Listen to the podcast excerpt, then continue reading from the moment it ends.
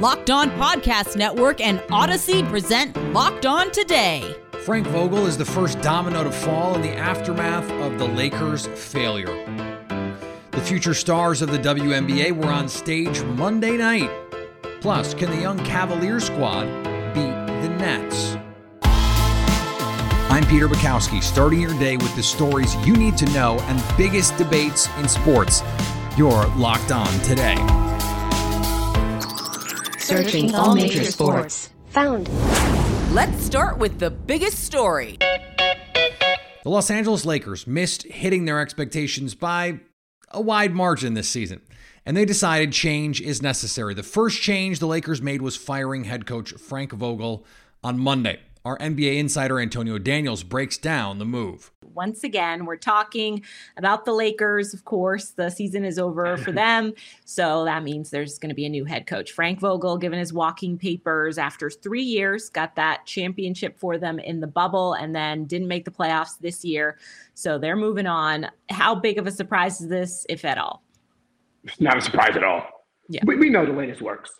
We know how this works. Um, no matter what happens, it's a lot easier to, to change the coach than it is to trade a player.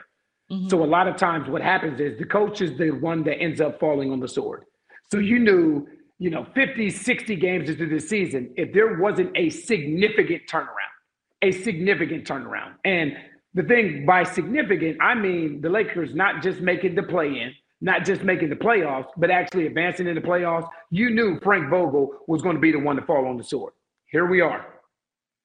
And with, you know, someone like LeBron leading the way, he's not mm-hmm. going anywhere unless he chooses to. So when we, when the Lakers go forward with this search, how much of it is going to be who LeBron wants in there and who LeBron will work with?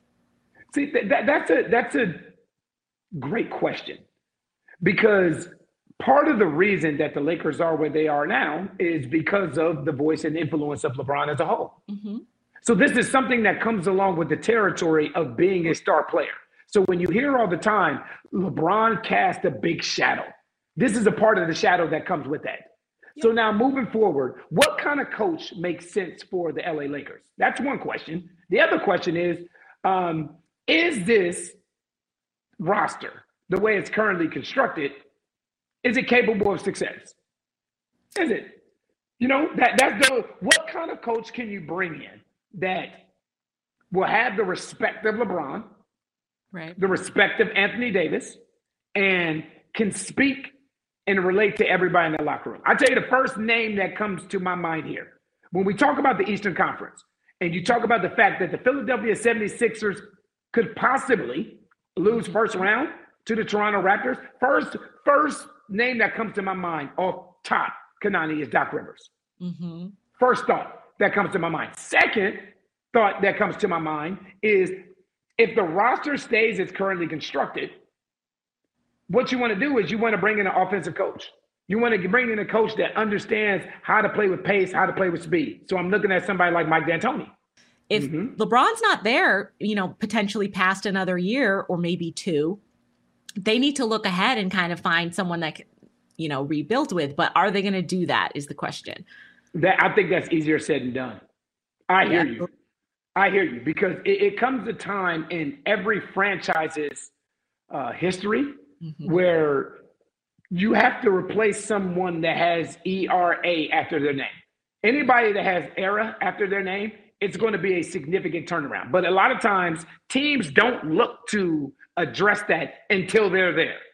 Yeah. You know what I mean? So this goes back to the first question that you asked, Kanani, about how much influence do you give to LeBron James's voice? If I only think that I have you for another year or two, and you tell me this is the coach that you want, so am I just bringing in that coach for two years? Am I bringing in that coach for a year? So it, it puts it puts organizations in different positions. You know, if you don't know moving forward what your star player is going to do, I think it's tough to do both.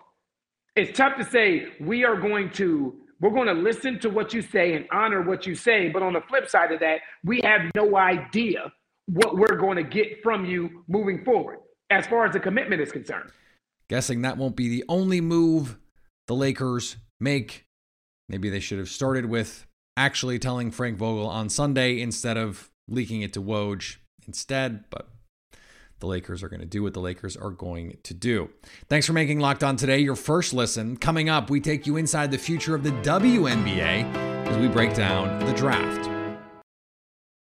Here's what to look for on BetOnline, your number one spot for all your daily gambling needs. The Milwaukee Bucks are slight favorites to win the East as we look at the odds to win in the N B A playoffs. BetOnline has Giannis and company at plus two twenty-five to win the conference. The rest of the top five, the Nets at plus three fifty, the Celtics plus three seventy-five, the Heat at five to one, and the Sixers at plus five fifty. The West, not so tight per BetOnline. The Phoenix Suns sit at plus one twenty to win the conference.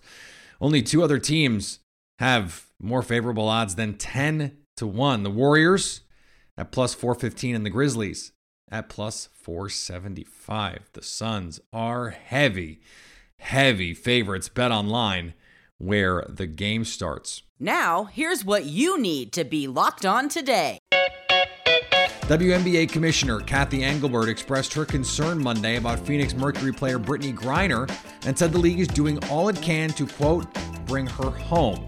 Engelbert addressed the media before the league's draft in New York and mentioned Griner, saying, "This is an unimaginable situation for B G to be in. She continues to have our full support. Certainly, we're trying everything we can, every angle, working with her legal representation, her agent, elected leaders, and the administration." Griner was detained at a Moscow airport on February seventeenth after Russian authorities said a search of her luggage revealed vape cartridges allegedly containing oil derived from cannabis, which could carry a maximum penalty of ten years in prison. The Lerner family, that has owned the Washington Nationals since two thousand six, is apparently exploring the possibility of selling the Major League Baseball franchise. Manager Dave Martinez said before the team's game at Atlanta, principal owner Mark Lerner called him Monday to deliver the news. The Lerners are hiring a firm to find potential investors to buy part or all of the Nationals. That was first reported by the Washington Post, and Forbes values the team at two billion dollars. Hedge fund manager Steve Cohen bought the New York Mets in twenty twenty for two point four billion dollars. It's going to go for a lot, a lot of zeros. The Rangers and Rockies went to extras and ended in a confusing way. The Rangers' hashtag is straight up Texas, but it should be straight up screwed over. The ending to this Rangers game was one of the most egregious ways an umpire could end a baseball game that I have seen in many, many years. Based on this stupid, now completely enforceable slide rule challenge review. I don't know what the umpires in New York were thinking, why this was challenged. There was nothing wrong with this slide, but instead the game is over six to four in a game where the bullpen blew it, the defense blew it, and the umps really blew it. I am heated at the end of this game. I don't know what on earth they could have possibly seen about Mitch Garver's slide into second base that was illegal. He was still on the base, still touching the base when he made that slide at the end of his slide. There was nothing wrong with it, and I can't possibly imagine what boneheaded thing those umpires in New York were thinking when they made that call on the review. Rangers lose. It's fine. I'm fine. We'll get over it tomorrow. Here is another story you need to know. The Atlanta Dream took Kentucky's Rhyne Howard with the number one overall pick in the W N B A draft. But to my mind, the names that most stand out when I think about the twenty twenty-two W N B A draft were the names that weren't there. Aliyah Boston, Paige Bueckers, ladies who were not allowed to be in the draft because of the rules around women's college basketball. Joining me now from The Next, M. Adler. And M, I'm going to ask you, uh, how close do you think we are to seeing these rules changed? Because it does seem like every year we ask these questions. Hey, why are these super talented ladies not able to turn pro when their male counterparts are, in fact, able to do that?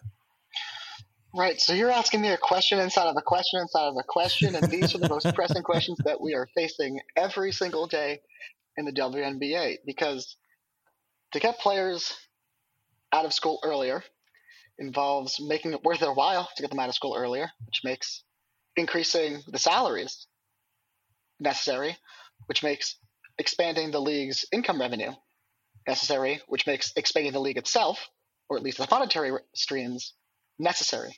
And currently, we sit in a league where there are parties invested in making sure that the league does not currently expand that the its financial standing. So there is also this name and likeness piece that now college athletes, people like Aliyah Boston and Paige Bueckers, can actually be paid. And you could make the case, I, I might make the case, that someone like Paige Bueckers could make more money at UConn than she could in the W N B A. Now we have totally screwed up the incentive systems that are supposed to help leagues like the W N B A grow. And that's not the N C double A's fault. It's certainly not UConn's fault, and it's definitely not these student athletes' fault.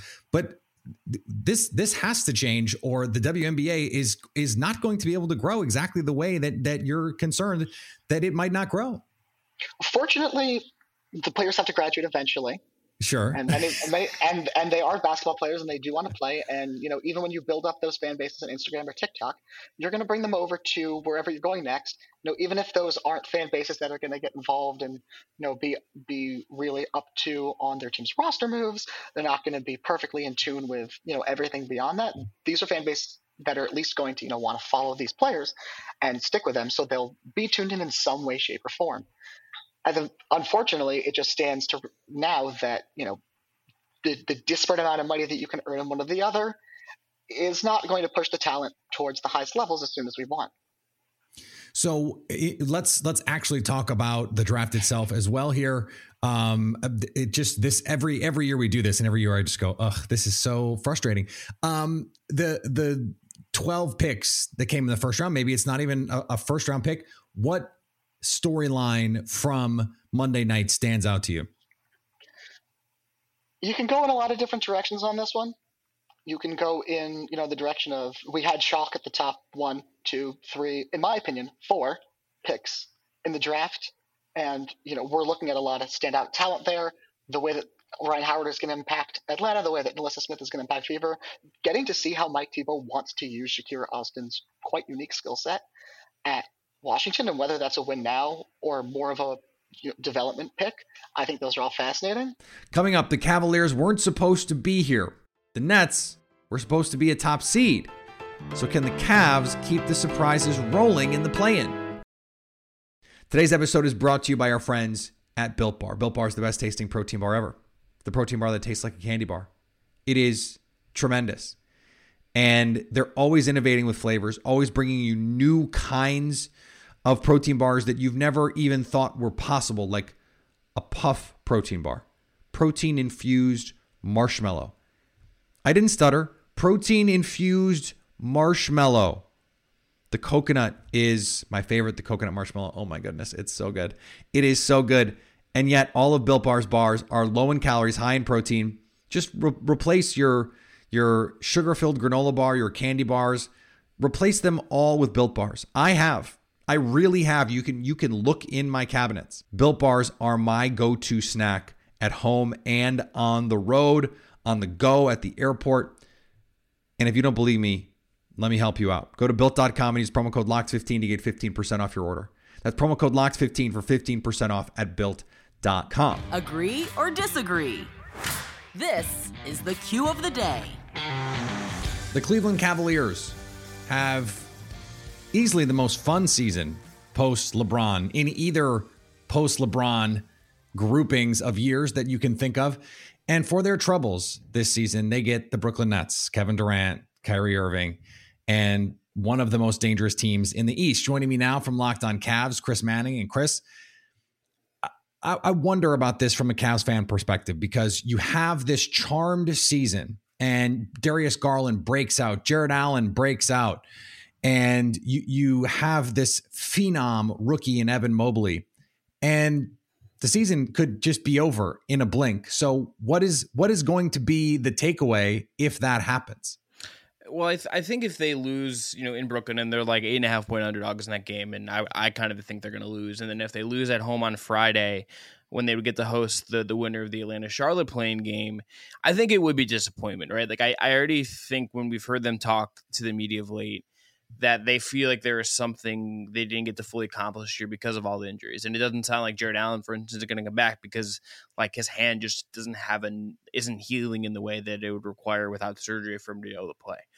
I, I so I think it would be a sense of disappointment. I actually think they understand how much they have accomplished this year and how much, how far along they seem to be and how bright the future might be. But you know, this stuff isn't guaranteed, and I think they would like to maximize this year. And it, I think to them, it doesn't feel like they might not get the chance to do that. All right, and let's not sell the Cavaliers totally short. They could still sneak in somehow, some way. So paint me the picture. What is the roadmap for them sneaking into the playoffs? I think the likely scenario is if they can put forth a positive performance against Brooklyn. And, you know, they just played the Nets. They had two good quarters in that game. And then Kevin Durant did Kevin Durant things in the fourth and they lost, uh, as as Kevin Durant tends to do. And the Cavs as a franchise know that, considering they played him in the finals a couple of times not too long ago. Um, and they also, funnily enough, were playing Kyrie, who hit the, the biggest shot any Cavalier will ever hit in, in this playing game, which is sort of a fun little wrinkle to it. But if they can, I think, I think the likeliest outcome for them to make the playoffs, and it, it's probably going to be the eight seed. That means Miami in round one. I think that means probably playing Brooklyn tough and, and kind of figuring out some stuff in that game, figuring out the intensity of that game, and then benefiting from being at home, getting an extra day of rest, all of that, and getting to play one of Atlanta or Charlotte, who are solid teams, teams that have better offenses than Cleveland, but are definitely beatable, and winning at home and taking advantage of that and getting that second chance. One of the biggest things that has helped, that helps the Cavs here really, is that the Bucks decided not to play anyone in the end of the regular season, and the Cavs got a win that guaranteed them that at the worst the eight seed ended up as the eight seed. That giving giving them two cracks at the playoffs instead of just need getting that one chance they would have slid into nine or ten, I think is a really big deal for a team that hasn't been playing at its best for a long time now. And finally, Baseball Commissioner Rob Manfred wants to let bygones be bygones when it comes to the ninety-nine day lockout the sport just endured, and extended an olive branch. Just as many people decided to do in a pinch around Christmas time, he felt the best gift to give would be headphones. On opening day, every player on a major league roster found Bose headphones and a letter in their locker. The letter expressed his appreciation for the hard work it takes to be a Major League Baseball player. Manfred is hoping to repair the icy relationship that has formed over the past few years between him and the players. But doesn't this really send a message to listen more? I'm sure, I'm sure the headphones are going to be enough. I'm sure that will smooth all of this over. It will fix revenue sharing. It will fix arbitration. It will fix all of the fudging teams do over years of service. I'm sure this will this will just paper over all of that. Thanks for making Locked On Today your first listen. For your second listen, download Locked On Bets, all the gambling advice you need in about twenty minutes. Coming up Wednesday, we'll recap the first pair of N B A play-in games. So at least until tomorrow, stay locked on today.